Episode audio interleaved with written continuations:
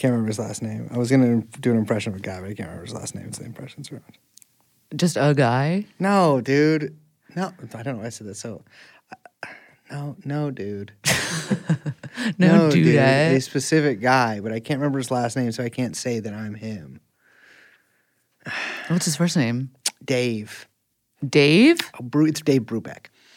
You, that's who you wanted to do an impression of? Yeah, my fucking famous Dave Brubeck impression. Wait, do it.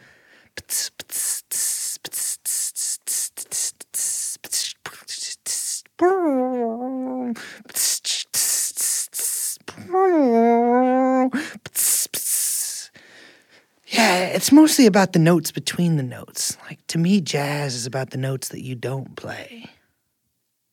And that's my Dave Brubeck impression. You know, I was expecting it to be really bad, but I actually thought that was pretty good.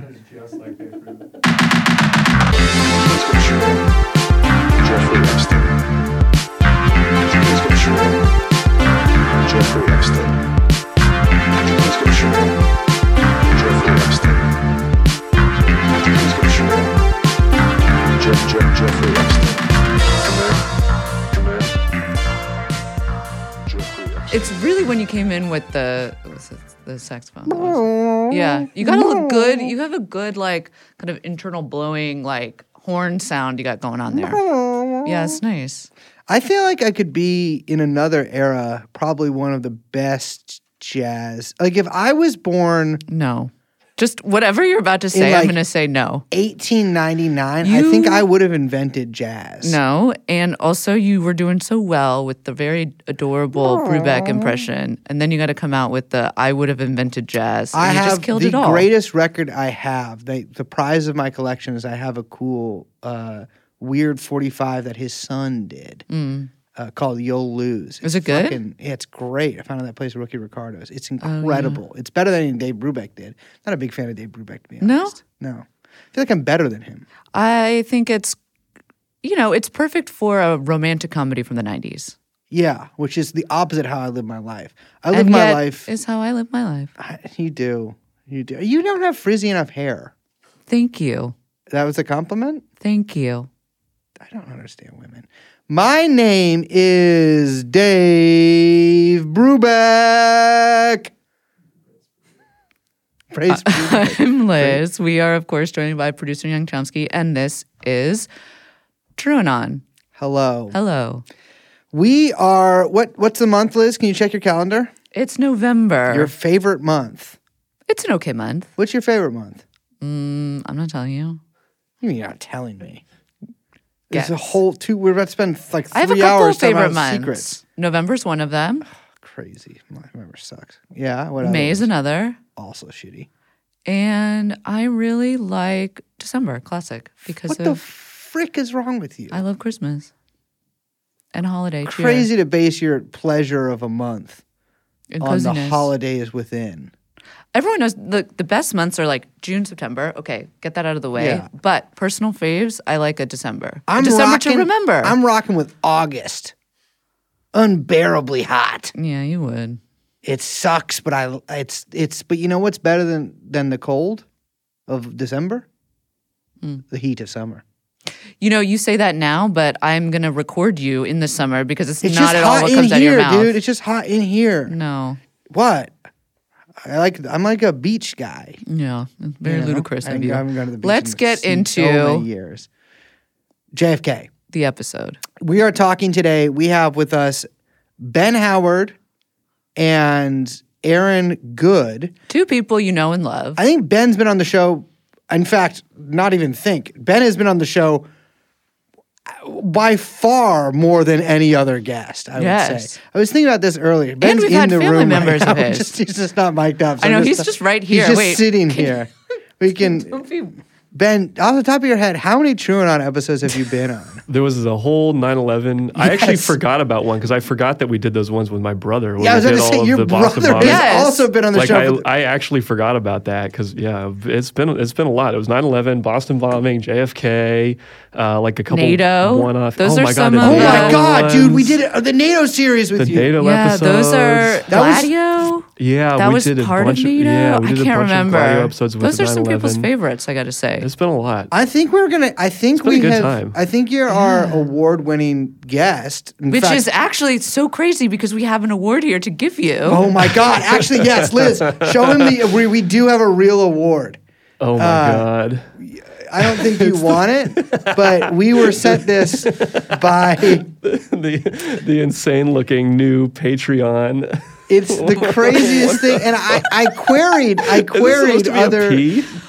Pea? I, we don't know. I'll just describe what this is. It looks like a misshapen jelly bean with a child's face on it. Mm-hmm. And I think is- it's a completely accurate assessment And I of think, that th- and this is a Patreon Creator Milestone Award. yeah. I don't know what milestone. Who, who's who? Do you? I mean, do you really want to put this like on It's your for mantle the and show it milestones that you have been a part of in creating so many memorable You- Patreon you're episodes. Sharing that, oh, you sharing that award, Ben. Well, thank you. I, I, take this proudly. I gotta be honest. I, I asked a bunch of other people. It's I'm got like, gems Did you on guys get it. an It's award or rainbowed." anything? And It's bedazzled. That's crazy. only we got an. We looked it's at like deceptively heavy. we looked at the lady's other artwork, and let me tell you, it's I had out of this world. stuff that I don't want to say on the show. out of this world. I, I, it's- I, I just I, I do appreciate that instead of like the Grammy guy or the Oscar, the Oscar. I actually don't know what Oscars. That's the same thing as the Grammys. Yeah, as a guy. The They're mostly guy. usually What's guys, the, right? It's not the same. No, same. Grammys. Grammy. No, Academy Awards is the same thing as the yeah, Is the, the, Grammys. Academy Oh yeah, the the Grammys. Oscars. Uh, the Grammys are a record player. Right? Yeah, a record player. Yeah. And then the Moon Man for MTV. This is the opera singer from Fifth Element's head. yes. As it's leaving her body too. It's also like going somewhere Yeah. else. I genuinely think this is the only award I've ever gotten in my life. This is incredible. I don't mean who gets awards. you know what though? It's just nice to be nominated. It's nice to be not. It's nice to win. That's why I don't understand when people say that. It's like, okay, it's nice to be nominated. Ben but just tried to it's- hand it back to Liz, but she was looking at me. You know, it's like it's really nice to give it to me. All right, so we have Ben here, and if you know we if we have Ben here, you know you're about to hear more than one episode of something. Ben, what are we talking about? We're talking about JFK. We're talking about Lee Harvey Oswald, especially, and, and all of his various escapades, and an international man of mystery, and uh, what what people knew and didn't know about what was going on with uh, with that little Mexico City thing. God, he's so good. A natural. Let's get to it.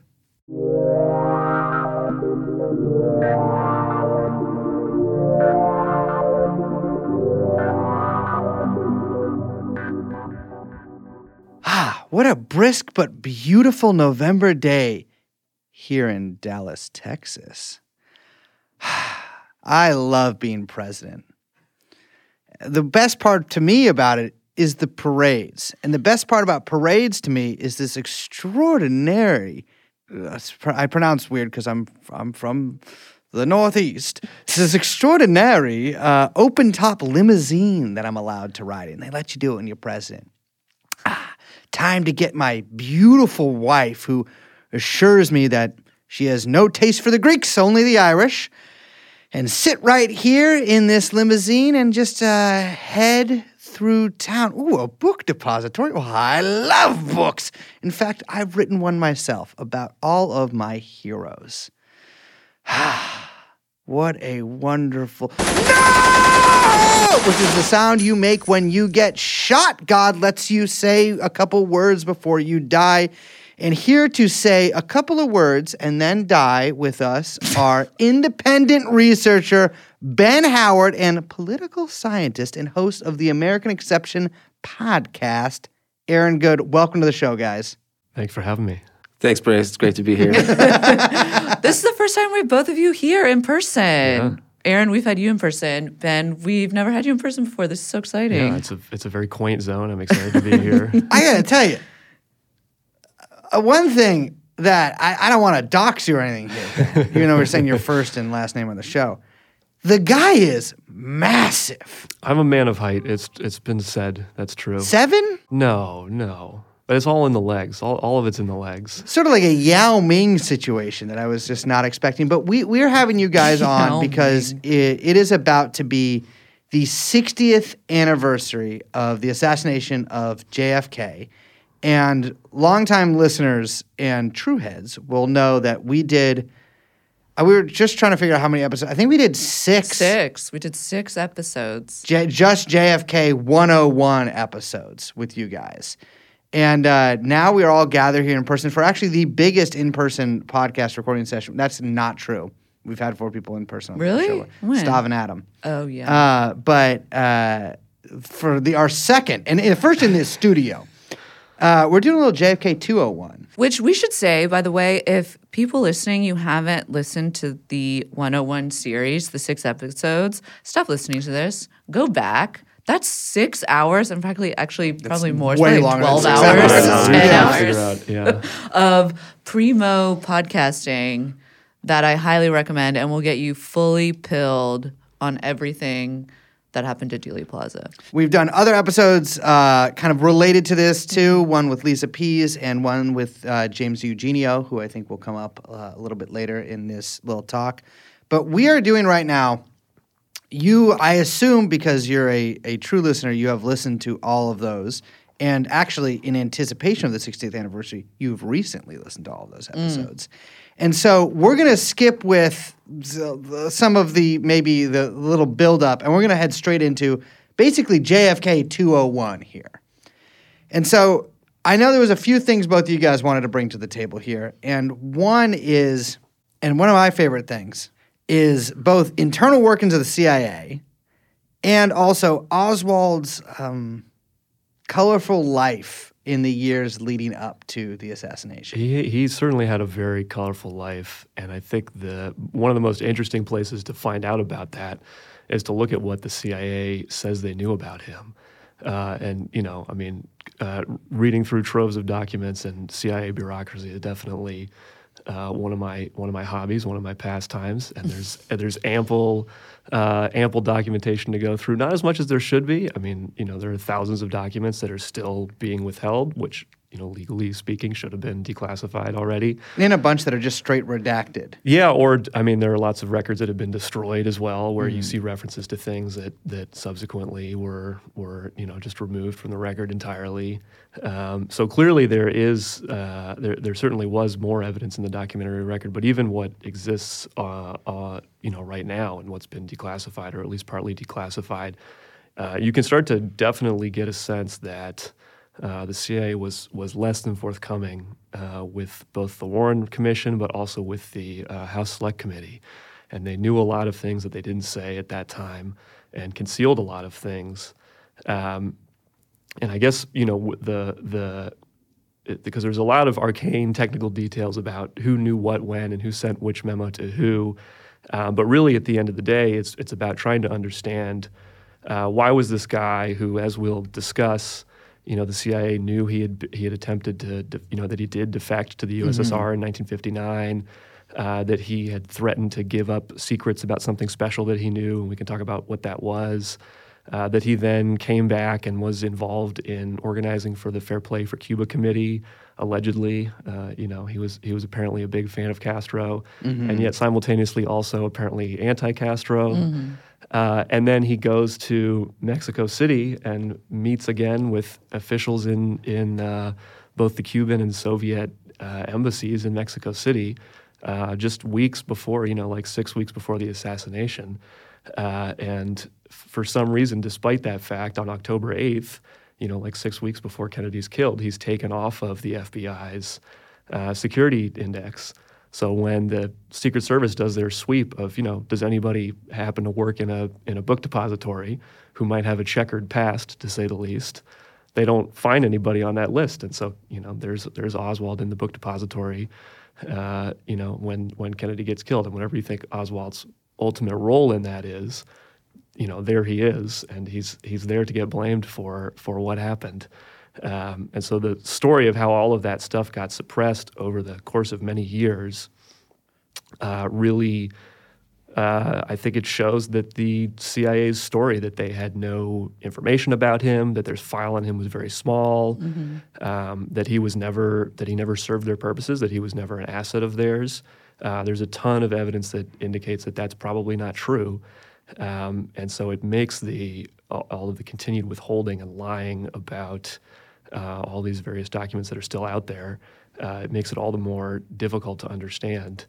Uh, I mean, you, I mean, you can understand that they, they want to hide their role in the assassination, uh, but just you know, on, on its face, they have an obligation to release this stuff. There's no reason to believe them about any of it. Uh, it's clear they're still hiding things. So you know, but that's that's just you know sits on the table and nobody wants to do anything about it. Well, yeah. I mean, I think one of the more curious aspects of that, right, is like, I mean, people, I, I think, are usually well aware of this, but like, you know, Oswald defected to the USSR. Yeah, that's right. Oswald defected to the USSR after being in the U.S. military, Yeah, specifically working on essentially spy planes. yeah, and then says announces openly like I'm going to the USSR, I'm going to defect, and I'm going to give them. He, I think he tells the consular officer that he meets with before he, he tears up his passport or whatever uh, that he's going to give them as many secrets as he knows. Right? Yeah, about his. So I mean, his he he yeah. To get into his background around the U two, so he worked on the U two spy plane program, which was a CIA uh, surveillance program. It's a very um, high flying surveillance plane. Uh, that was able to take photos of what was going on in the Soviet Union. This was before spy satellites and all of that. Um, and it was a very useful tool for the U.S. to find out uh, specifically what the Soviet Union was doing with ballistic missiles. Uh, this whole thing around the missile gap was a, a big thing during the Eisenhower administration. This idea that uh, the Soviet Union had these ballistic missiles that would allow them to nuke everybody. Uh, and so, but the U 2 was a huge source of information about what was going on with that.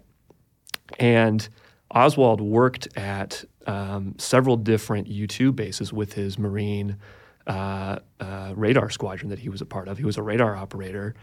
Um, so he worked at Atsugi Air Base, uh, or it was, it was a naval air station uh, in, in Japan, but he was also in the Philippines. Uh, during uh, one of the during the Indonesia crisis in 1958, it seems like they they presumably the CIA was using this the U-2 to do you know spy plane stuff in in Indonesia and then during during the Taiwan Straits crisis that same year. So Oswald is a he's a Marine radar operator at all of these bases that are associated with the U2 program.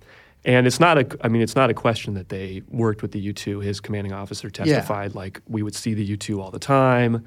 Uh, you know, it would park next to our they, the hangar at, at one of the bases they were working at was was right next to their barracks, so they they knew it. And Oswald uh, was tracking these, and again, his commanding officer Donovan talks about how he um, tracked a U two flight over China, which was not acknowledged at the time that you know that that was happening. Um, and so he certainly knew details about, for instance, how high the U two could fly. Um, he knew details about what was the tempo of of uh, the flights because he was tracking a lot of them, and, and his unit was tracking all of them. Um, so he knew all of these details. So he, uh, in this, you know, which is this is itself a crazy story, but he gets a hardship discharge from the Marines uh, to go take care of his ailing his ailing mother. That is apparently why he, uh, and I think that happened on September 11th, 1959. He then, uh, like a month later, is in Moscow. So he did not apparently have to take care of his mom. Uh, the purpose of it was for him to defect.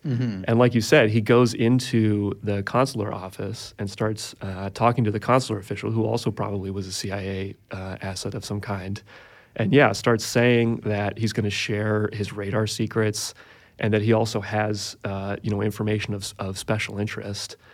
Um, and it's also a pretty well understood, you know, important context is that all of those embassies are all bugged by the local intelligence agency. Yeah. Uh, you know, that was something we all learned, you know, during the Khashoggi uh, thing, where the where the Saudi consulate where Khashoggi was killed in Turkey, the Turks had bugged it. and, Yeah, you know, yeah, knew everything yeah. that was going on. So it's pretty common. So it's the same situation here, where the KGB has bugged this uh, embassy, and they and everybody knew that. Um, and so Oswald's saying this stuff to this consular official. Like, why would you announce your intention to do something illegal? Yeah. Right, it's like clearly Yeah. a You're performance you're going to share, for, and yeah. you're and you're trying to you're trying to like ostensibly Oswald's going in there to convince this guy.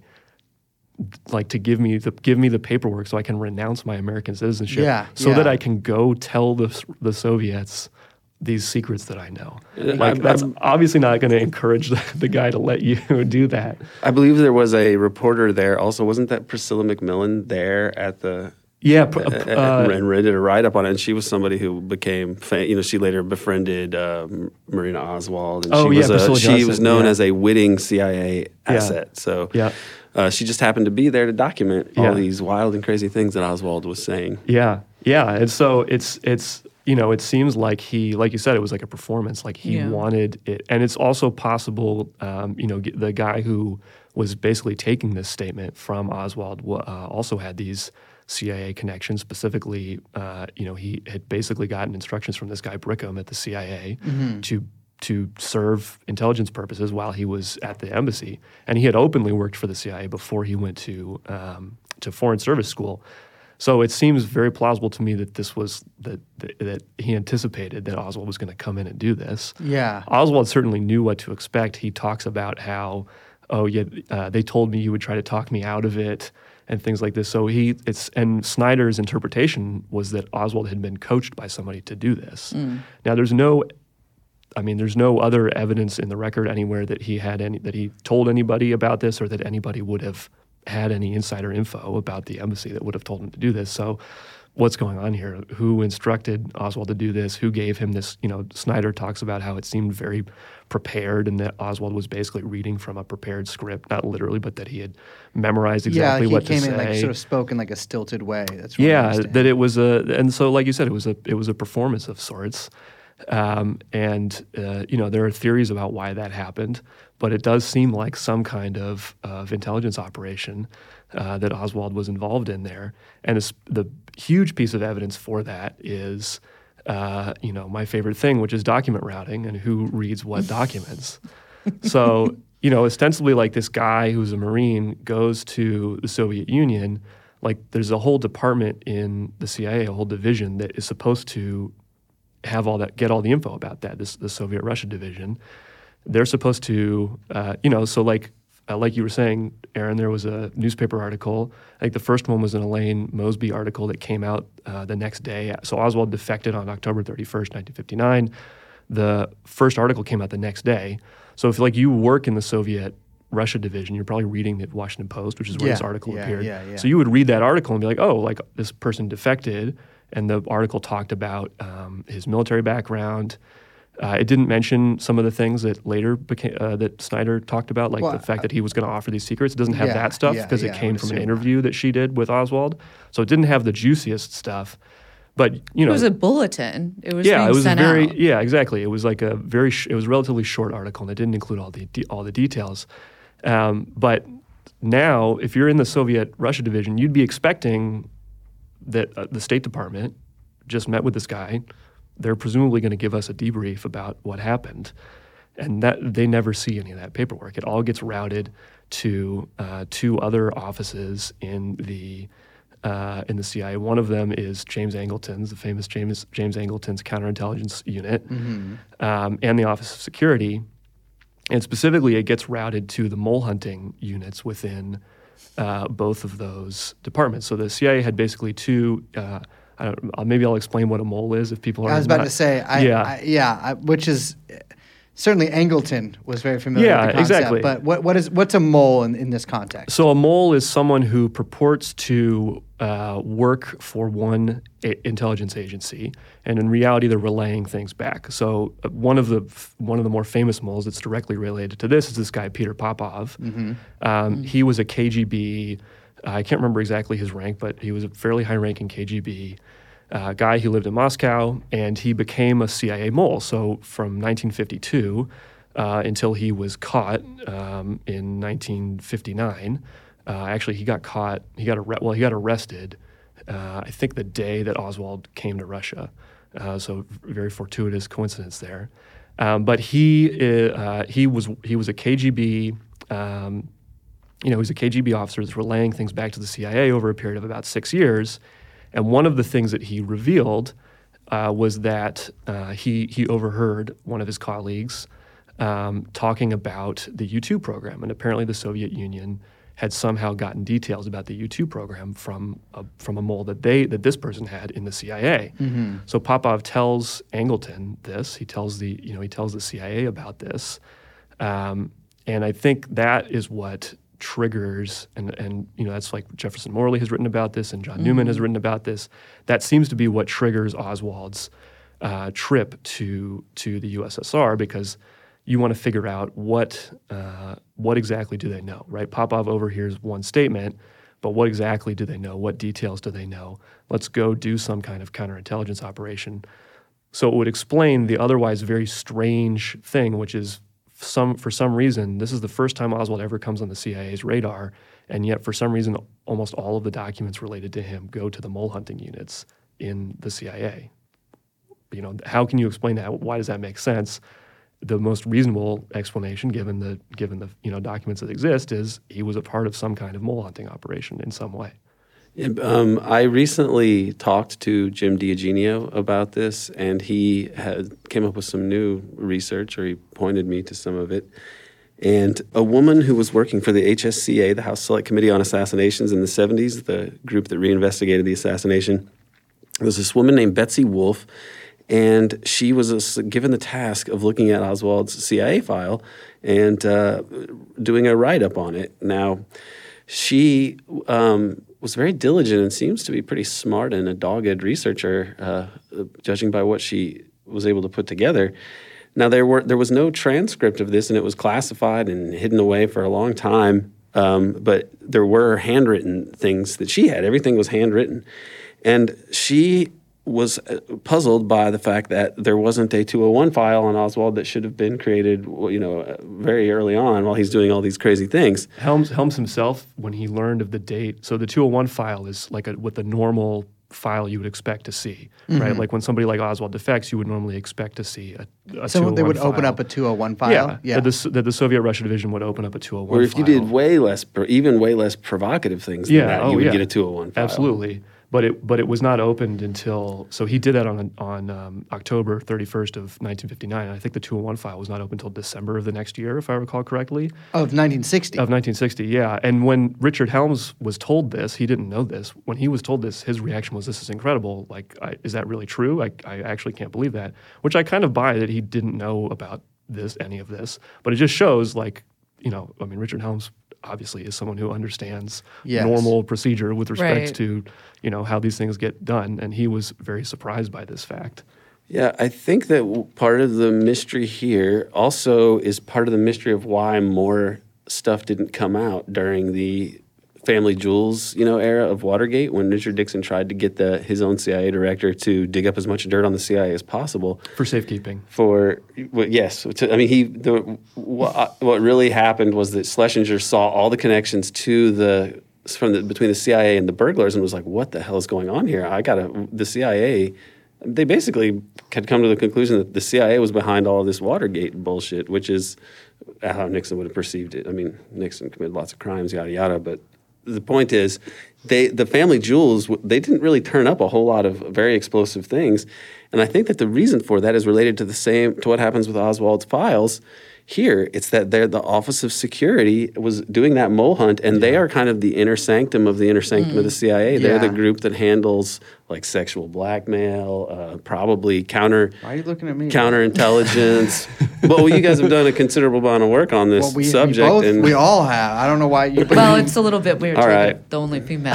go on. Well, and, and uh, because Sexual you're blackmail. sexually blackmailing me, Brace. That's why. That's And right, we yeah, know this, correct. and this is But our. you're saying it was like cordoned off, like specifically so far away that, like, really, I mean, even concentric circles of departments wouldn't be able to access it. Yes, I think, and I think that this actually gets into the key of some of the the worst secrets of the of the U.S. is that there is a level of secrecy that is like I'm going to say it, it's like really high. You really do not get access to that, as you as evidenced by like there's a transcript of, of Richard Nixon trying to argue with Richard Helms about Yeah. secrets related to the Kennedy assassination. He's making these arguments like, well, how is this supposed to work? The president comes in and doesn't even know what the last administration was doing, and this doesn't seem right, whatever. And he still walked away empty handed. The president did. So, what happens with this woman, uh, Betsy Wolf, when she is l- l- analyzing these files, she finds someone named, uh, he's got a great name, Dick Gambino. And uh, I feel like everyone, by the way, in the, in this in this entire case, everyone is somehow Yeah. named Dick Gambino, even when they're not named. Literally, Dick the other two people he just mentioned also, I mean, Richard Nixon and Richard Helms. Yeah, Dick Nixon, and dicks. Dick Yeah. Helms. Yeah. Yeah. Yeah, it's a tale of many dicks, and And uh, Richards. this guy was not as bad because he actually explained it to her. He was saying like, "Look, it doesn't matter. It doesn't matter uh, what how the file is. i i- what, what's most important is that." The, the file can get routed somewhere, so it'll always come to a, this place. So that's why you can't find these things. It's probably because they were immediately routed to the Office of Security, Yeah. and he didn't he didn't know why that was the case or anything else about it. But we can uh, we can extrapolate or whatever we can uh, understand that it's a black hole of sorts. And so that was the fact that Oswald was being used in a mole hunt like this made him the perfect person because all of his files were managed in a particular way, or the vast majority of them. Yeah. And so this is why he was able to be manipulated in this way quite easily.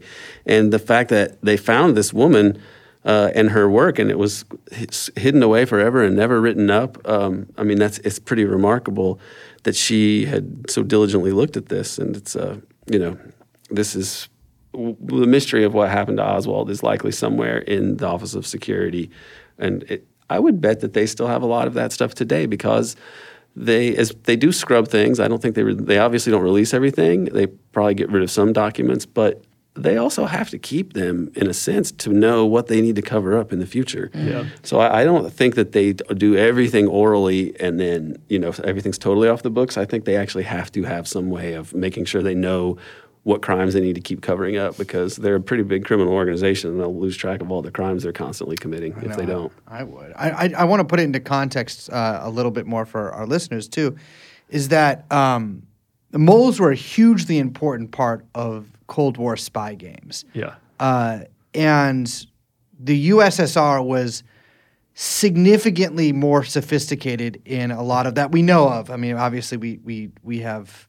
We don't have a ton of insight, or at least as much insight as we'd like, on either the CIA or the KGBs or whatever related intelligence agencies during the Cold War as, as we might like. But um, the USSR was pretty adept at putting moles, or even just giving the impression that maybe somebody who wasn't a mole, a real defector, might be a mole, et cetera, uh, in the CIA, which obviously very famously caused Angleton to go insane, or maybe he's the mole, you know? Like, Yeah. Well, uh, and they were able to put their mo- like, uh, for instance, Kim Philby was a mole hunter. Yes, exactly. You know, he yeah. was basically Angleton's counterpart at MI6, and he was he. I mean, he was like a KGB guy from his days at, at Cambridge. Yeah. Mhm. and he managed to. I mean, he there was. they were never going to find. You know, it took them an extremely long time to find him uh, because he was extremely well placed. Yeah. And uh, Newman Newman thinks uh, John Newman, who's uh, written about Popov and um, uh, you know whatever source it was uh, that Popov i- identified that that told the KGB about the U two program. You know that person was never ultimately found, um, and so whatever uh, you know whatever mole hunt they were doing to try to find. You know Newman has theories about who it might have been, but as far as the CIA was concerned at the time, you know they never found that person, and presumably that person was able to continue to pass you know secrets to the KGB throughout the throughout the Cold War, or, or at least until they retired. Uh, so yeah, it seems like a pretty uh, you know pretty devastating thing, especially when you consider that uh, Oswald defected uh, in in on Halloween of 1959. Um, and then there were two U 2 flights after that. The first one after that went off without a hitch. And then the second one after that was Gary Powers getting shot down in, in May of 1960. Also went off without a hitch. Yeah, exactly. exactly. Yeah. He uh, blamed Oswald too. he did. Powers did Yeah, at certain Yes. points. He was I like, "Is that little Oswald I read guy?" an interview with his son though, where his son's like, I don't know if it was. Like, I mean, I'm like, he's like, I don't know. I really blame Oswald for it. Yeah, there's a lot. I mean, there's definitely a lot of weirdness around around Yeah. the Gary Powers shoot down. Mm-hmm. But I think that uh, it's at least plausible to connect the two, or that or that someone would want it want it to appear that the two were connected. Uh, I think that's very plausible. And like you said, yeah, Powers, uh, because specifically the issue was you know the height at which the U two flies, which was like one of the most um, important parts of how it Yeah. avoided um, getting shot down, and then also one of the most closely held things about it. And um, it's also very possible that that information came from the mole that Popov was talking about, because that, uh, that is supposedly what the what the CIA mole told the KGB about the U two was all the technical details about it. Um, so yeah, identifying who that was, you know, the U two being such a crucial part of uh, the the U.S. surveillance at that point, finding out who that person was was was pretty crucial. And it seems like, you know, I mean, it certainly seems like Oswald was uh, involved in that, based on the fact that all these all these files on him were going to uh, the mole hunting units and and not the places you would expect them to.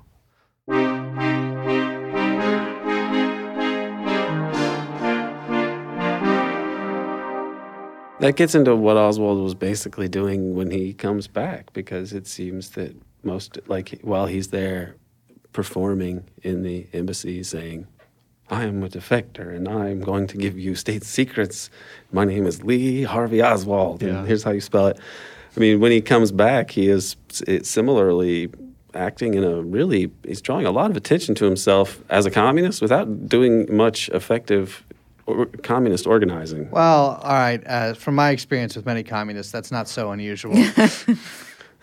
well, I. But it's not his. I mean, he sort of like repeats this later on. He's very good at like making a scene and Yes. making a very like. Yes. Hey, I re- ah, I remember that guy. Yeah. He's like really good at being that guy that you're going to remember Yeah. because the scene he creates is so over the top. Being Yeah. photographed in New Orleans. Yes, for that's exactly what I'm example. thinking. But it's like he's the guy who's he's gonna have like props on him. He's like gonna like knock over a bookcase on his way out. He's wearing a, hut. giant sandwich board that says like "Viva Fidel" and stuff. Yes. Like literally, Yeah. that he's was gonna what he like was doing. slip and then open his briefcase, and all these like gummy worms are gonna fall out, and he's gonna There like, actually slip was an on incident them. where he's like holding a giant stack of uh, Fair Play for Cuba committee flyers, and like he gets like beat up, and they just scatter everywhere. Yes, so it's that just everyone his name. sees exactly, it's just his name, and that I'm I love Cuba. Yes. Yeah. and it's just they're just spread all over the place on the streets of New Orleans. yeah. Yeah, he's really really good at you know getting um getting all the evidence in order. Yeah, it's it's totally true because yeah, when he when he comes back from uh, when he comes back from the Soviet Union, which you know there's a there's a uh, the the way that he the way that he you know got back to the U.S. Uh, is very strange. You know, I mean, to not even get into any of his escapades in Russia, where it seems like he was being surveilled. It seems possible that Marina was originally some kind of intelligence asset. Yeah, Marina, I, his I wife. mean, yeah, Marina, like, Marina Oswald, from his from what I know about the KGB and the way they operated, like I would be shocked if she Right. wasn't. Yeah, Yeah. And from what I know about female like counterparts, Yeah. they're very often assets. Yeah, there was a there there, found it w- to be there was a assets, yes. um, there was a uh, CIA. I can't remember uh, what his what his cryptonym was, but um, he he did tell he did tell you know he he was a he was another mole. He was a you know KGB guy. Uh, in uh, he had trained in Minsk, which was the city that where Oswald was. Um, and that's what he told the CIA was that Marina was uh, what he called a swallow, which is um, basically a, a way that intelligence agencies would use women uh, to get you know get men into bed and and um, you know basically infiltrate their lives in that Yeah. way. Um, I'm but hoping that's a reference to the bird because it's just, I think de- so. it it I think but it's so. also awful. yeah, You know? and It's and probably uh, different in Russian.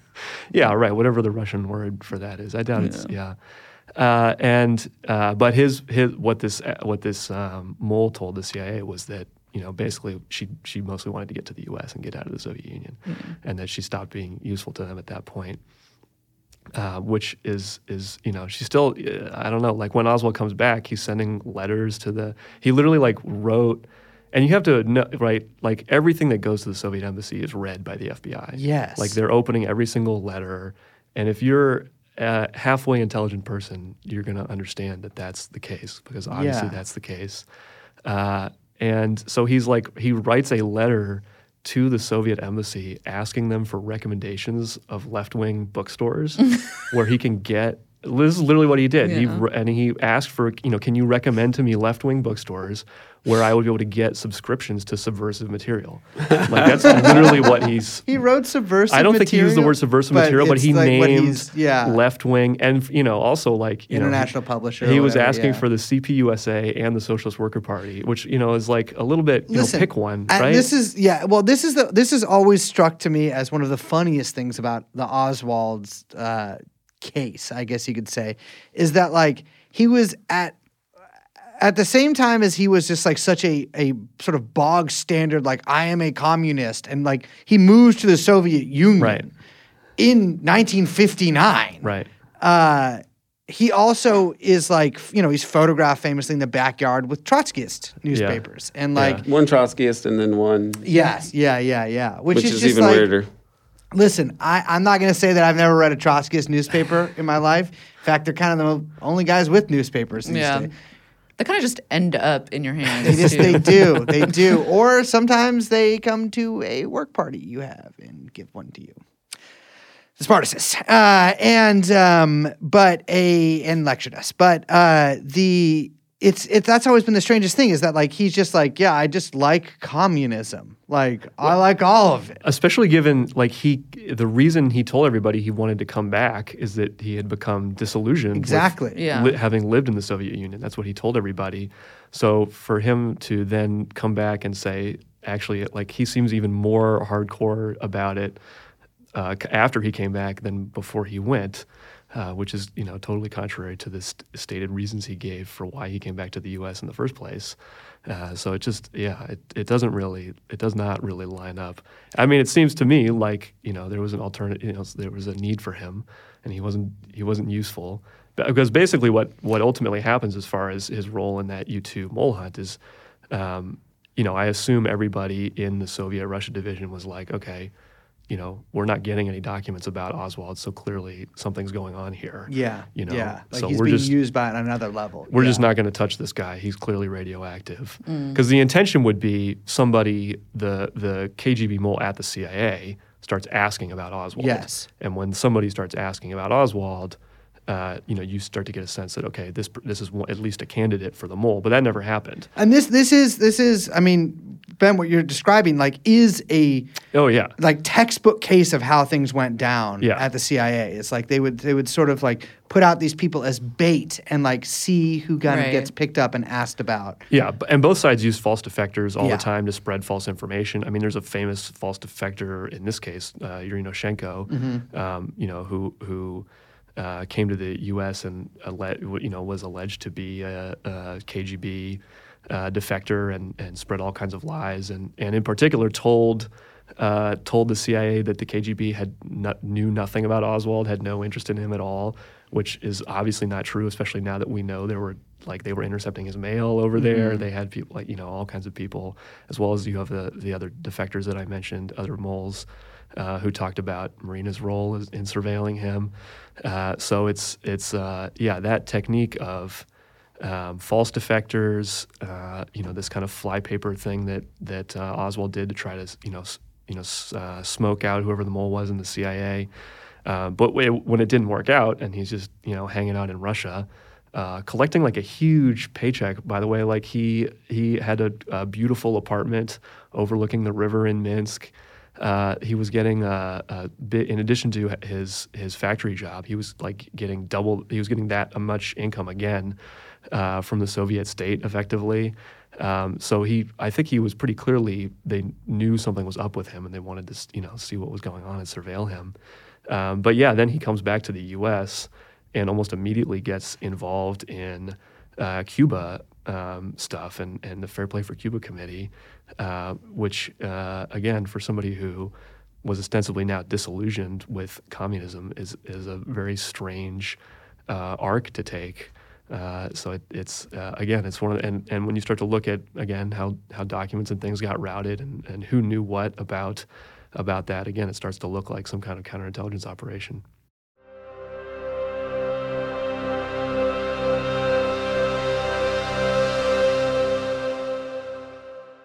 Yeah, the Fair Play for Cuba Committee angle is a huge part of some of these other assassination stories and the figures around Oswald. I mean, that seems to be a, the way to tie him to uh, to make him look like he's a, a communist connected to Fidel. And the, uh, the, and it's raises questions as to what was really supposed to happen with the assassination because him getting killed the way that he was in jail that doesn't seem like that was really the plan to have a local a concerned pimp come in and, and shoot him. That wouldn't be how you would draw it up. Um, and then other other people around him and other people that were involved in plots for, with JFK. I mean, there was one that was supposed to happen in Tampa with this guy Gilberto Lopez, and he was uh, had been involved in the Fair Play for Cuba Committee just like Oswald. Um, and um, this was a plot that I think it's I think that president maybe changes his route or so there's for whatever reason it doesn't get it is not it doesn't come to pass that he's shot at it in Tampa or anything. But what is interesting about this Gilberto Lopez guy is not just that he was involved with the Fair Play for Cuba committee, but that after he ends up being in Dallas Fort Worth on the weekend of uh, the 22nd.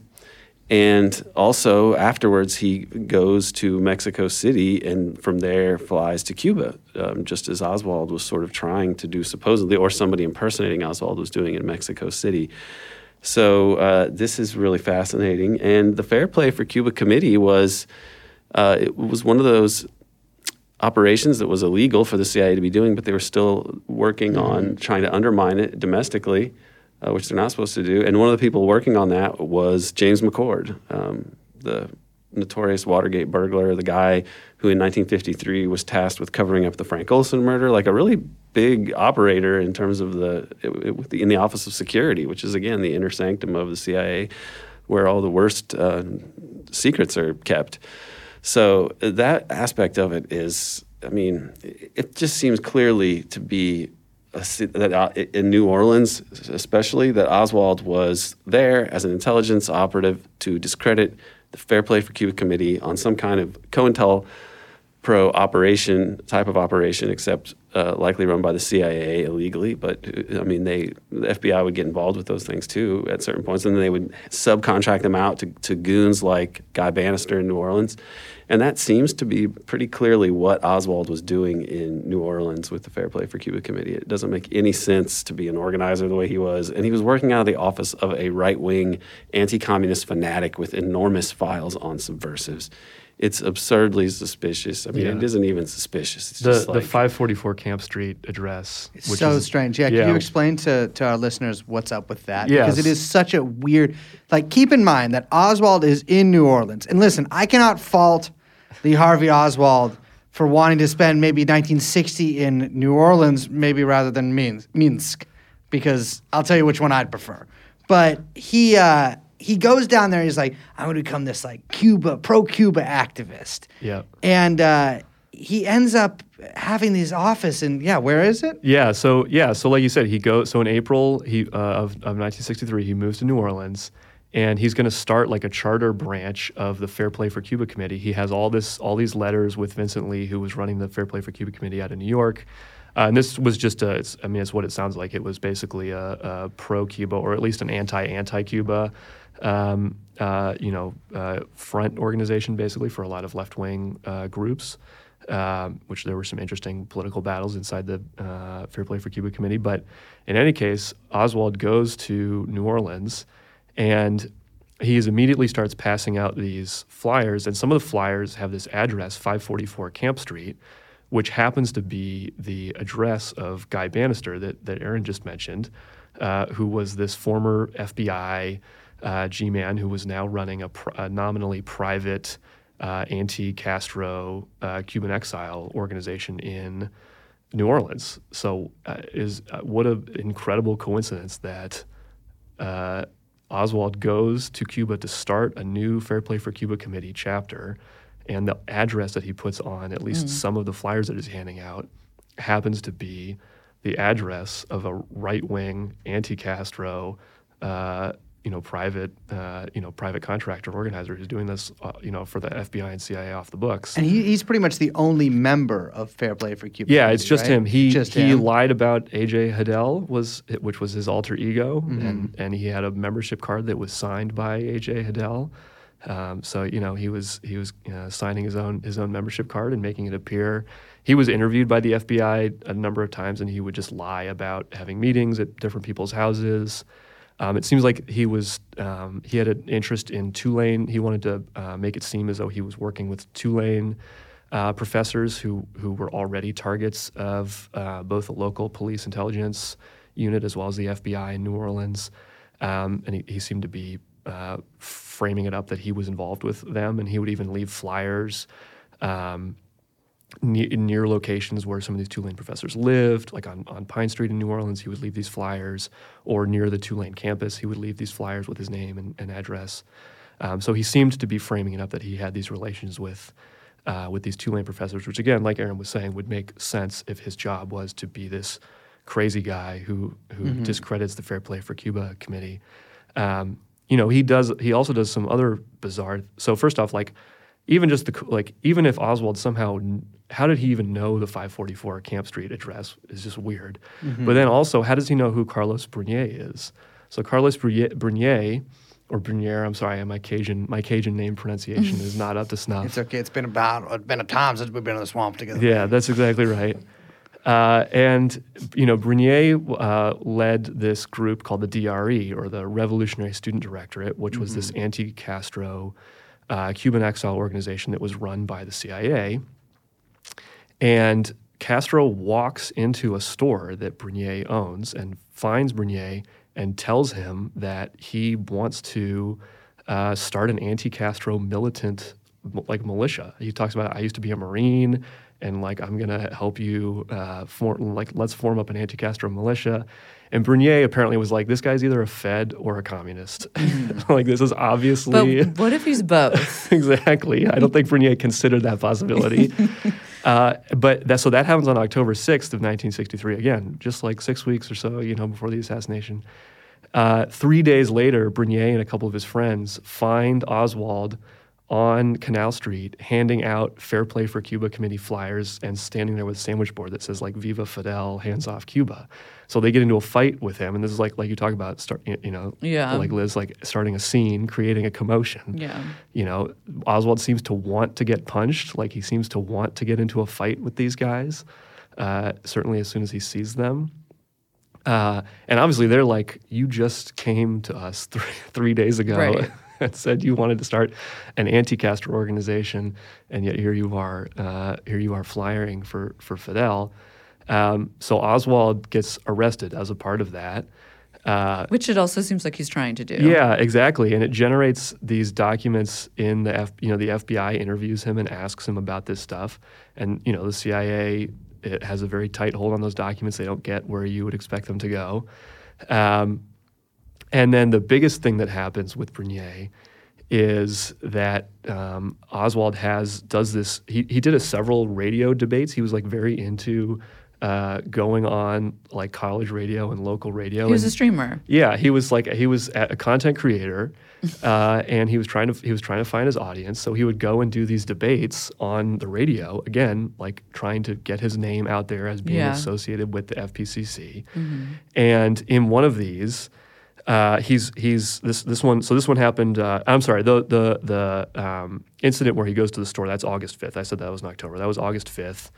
Um, and then the the Canal Street thing where he gets into this fight with Bringuier. That's on August 9th. Yeah. So he gets bailed out. He gets out of jail, and then on August 21st, he does this radio debate uh, with a with a couple of guys in Bringuier, and some other people are there as well. And somehow these people all know about his defection to the USSR, and they bring this up like during this debate. Um, like, The classic. It's an ad hominem, sir. yeah, I mean that's basically what Oswald. That's when you do your research online about your opponent. Yeah. But that's the thing is like at this time, like, yeah, there were newspaper articles about it, but, But, like- to find that stuff, like, Yeah, are you'd have to really these like- guys going and finding the microfiche? Like, are they going to their local Yeah. library and going to the newspaper archives and like No, pouring over stuff? Like, they're obviously not doing that. Somebody told them about this. Yes. And obviously, the the most likely explanation for who told them this. Uh, would be would be Bringuier and the DRE uh, being a CIA CIA asset. Well, even more than that, the radio show where they were on uh, was run by this guy Ed Butler, who was head of the Information Council in the Americas, which was Inca, right? And that was a CIA. I mean, they were they were funded by the CIA, so Yeah. it was. It could have come from DRE and Bringuier's posse, or it could have come from Ed Butler and the Yeah. Inca people. Uh, but it was definitely not something you would have known unless he was some sort of savant who Yeah. has a perfect memory of like newspaper clippings And reads the Washington Post apparently or whatever. Yeah. religiously. Yeah. Yeah. I have a question because so what did like how much was the CIA and the FBI tracking Oswald like up to and prior to New Orleans? Yeah, that's a great question. So because he's in da- so he starts his Fair Play for Cuba Committee stuff in Dallas. Yeah. And then he he that's when he gets in touch with Vincent Lee, uh, who was leading the FPCC, and says, "I want to start this. Um, I want to start this branch." They told him not to, by the way. Yeah, which they They're told him like, not to New Orleans do. is a bunch of right wing crazies. Don't Yeah, do that. exactly. And he's like, I want to do They, it. they were like, "Don't don't." They were literally like, "Don't get an office because um, you're going to get targeted." He'll get basically. firebombed. Yeah, exactly. Well, but You'll get hey, think about it this way. Maybe he was like, I'll, he took that advice and then he put his enemy's office as the address in the hopes they would get firebombed. Yeah. Who yeah. moles the mole? You know what Who I'm saying? moles the mole? Yeah. So there are there are. Um, I mean, I can just mention. So w- this is another. This time in New Orleans is another period um, where there was a lot of there were a lot of documents being produced about Oswald, but none of it was making into making it into his main file, like his main 201 file. So, um, you know, basically, if you if you were just somebody in um, the Soviet Russia di- division or really anybody in the CIA, and you went to go look up Oswald, you, like you wouldn't find any of these reports. So, for instance, there was a memo uh, that was written by this FBI Special Agent Hosty in Dallas. Um, uh, and he also knew about some of the some of the basic details of New Orleans. Um, you know that memo never makes it into Oswald's 201 file. Um, none of the information that because even if Bringuier was not the source of of uh, Oswald's defection uh, information coming to that uh, radio interview, he certainly heard that. You know, whoever else knew about it, he was there and heard about it. Um, and all like you know, again, Bringuier was was being handled by, and the whole organization was being handled by this uh, CIA CIA officer George Joannides, who is uh, you know is is famous for uh, some other exploits as well, specifically relating to the cover up of, of all of this. But, uh, but conveniently, there's the 17 month period where Joannides, which included this period, uh, where Joannides was was handling the DRE. Uh, there's just a giant blank spot, and all of the monthly doc like reports about here's what the DRE has been doing lately are just gone. They're just not in the archive anywhere. Uh, and so, why was this information about Bringuier not making it to the rest of the CIA? It was clearly being very closely held uh, by the um, by the Cuban Affairs, the SAS uh, department of the CIA, uh, which is corroborated by the fact that one of Angleton's um, people, Jane Roman, you know, she uh, signs this memo goes out on October 10th that is going to inform the Mexico City. You know, we'll get to Oswald in Mexico City and all of that in a 2nd But one of the things that happened was um, the CIA headquarters was going to give Mexico City a memo with everything they knew. Because remember, this is at a time when like the, the Oswald file was a physical file located in headquarters. Right. So you, you you know for Mexico City to find out about it, they'd have to get a memo about what's going on.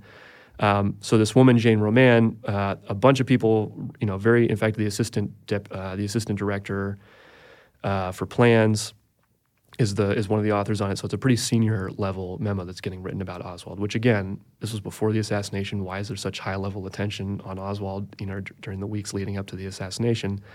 Uh, but she signs off on this memo saying the last information that the CIA has about Oswald was May 1962, which was while he was still in the Soviet Union. And she personally had read uh, FBI documents about Oswald's activities in Dallas and New Orleans. And so she just they just lied to the Mexico City office and said, "Oh, we don't. Last thing we have is is 1962. We don't know anything about Fair Play for Cuba. We don't know about any of his altercations with Bringuier." And she said about that she when she was interviewed by John Newman and and um, Jefferson Morley in the 90s. Um, you know, she claimed to not remember what happened, but when they showed her her signature and showed her these documents, um, her explanation was, you know, I'm. th- This is like me. This is me on October 10th, knowingly signing off on something I know is not true. That's what she said, and her and she says the only interpretation I could put on this would be that this SAS group, which is the Cuba Affairs um, Department of of uh, the CIA, would have held all the information on Oswald under their tight control. So if you did a routine check, if you were just some random person in the CIA looking this up, it wouldn't show up in his 201 file. Uh, she goes on to say it's indicative of a keen interest in Oswald hel- held very closely on a need to know basis. So that SAS that she's saying has a tight hold on this information is the same group that's running Bringuier and the DRE. So again, all of this, all of the where these documents were and who was holding on to them, again, it seems indicative that there was um, uh, some kind of, you know, like Aaron Aaron put it, a, a operation to discredit the FPCC that was being run by Cuban affairs, uh, and that Oswald was some kind of asset in in all of that. What you know, whether he knew it or not, uh, it seems like certainly he was treated that way by the by the CIA Cuban Affairs Division. Well, her explanation also mirrors uh, Helms's surprise in a lot of ways because Yeah. it's the, they're both saying the same thing, which is, "Oh, this wasn't handled how it was supposed to be." Yeah, exactly, exactly. And in her case, she's saying like I participated in Right. doing that.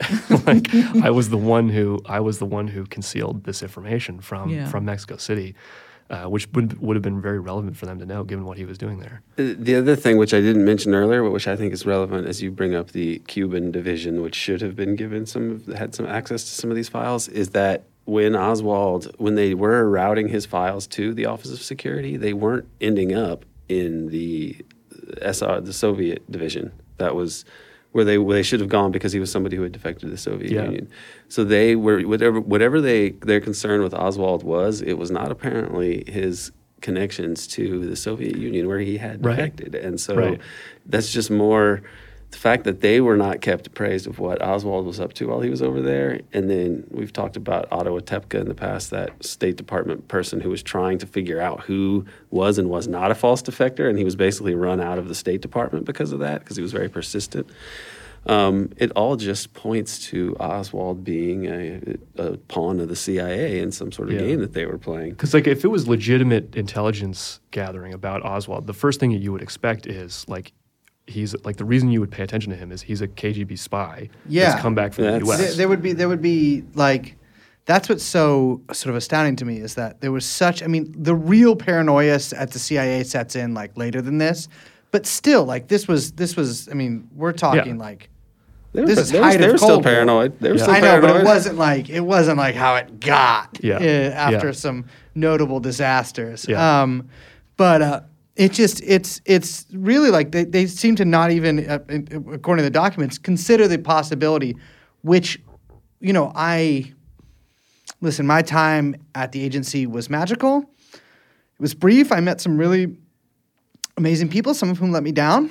Um, but I'm like, you know, I'm no expert on this stuff, but I'm like, wouldn't you be like, this guy might be a fucking spy? Like they might be like dipping him back. Yeah. It, but unless you're already can like completely toss out that possibility. Yeah, unless you already know it's not true. exactly. Unless mean, you that's already the know rea- it's that's the reasonable explanation. Yeah. you know, and like, It's kind of the only explanation. yeah, yeah, and you know we, we you know we, we talked in a previous uh, one of the JFK 101 episodes about uh, uh, sort of his unofficial debriefings in, in Dallas. Um, but really, you'd think there would be like a systemic, like or systematic, um, like full actual debriefing of him after this. I mean, George de Mohrenschildt is is more officially debriefed Yeah. on his trips out of the country than Oswald is Yeah. after spending time as a defecting U.S. Marine Yeah. in the in the USSR.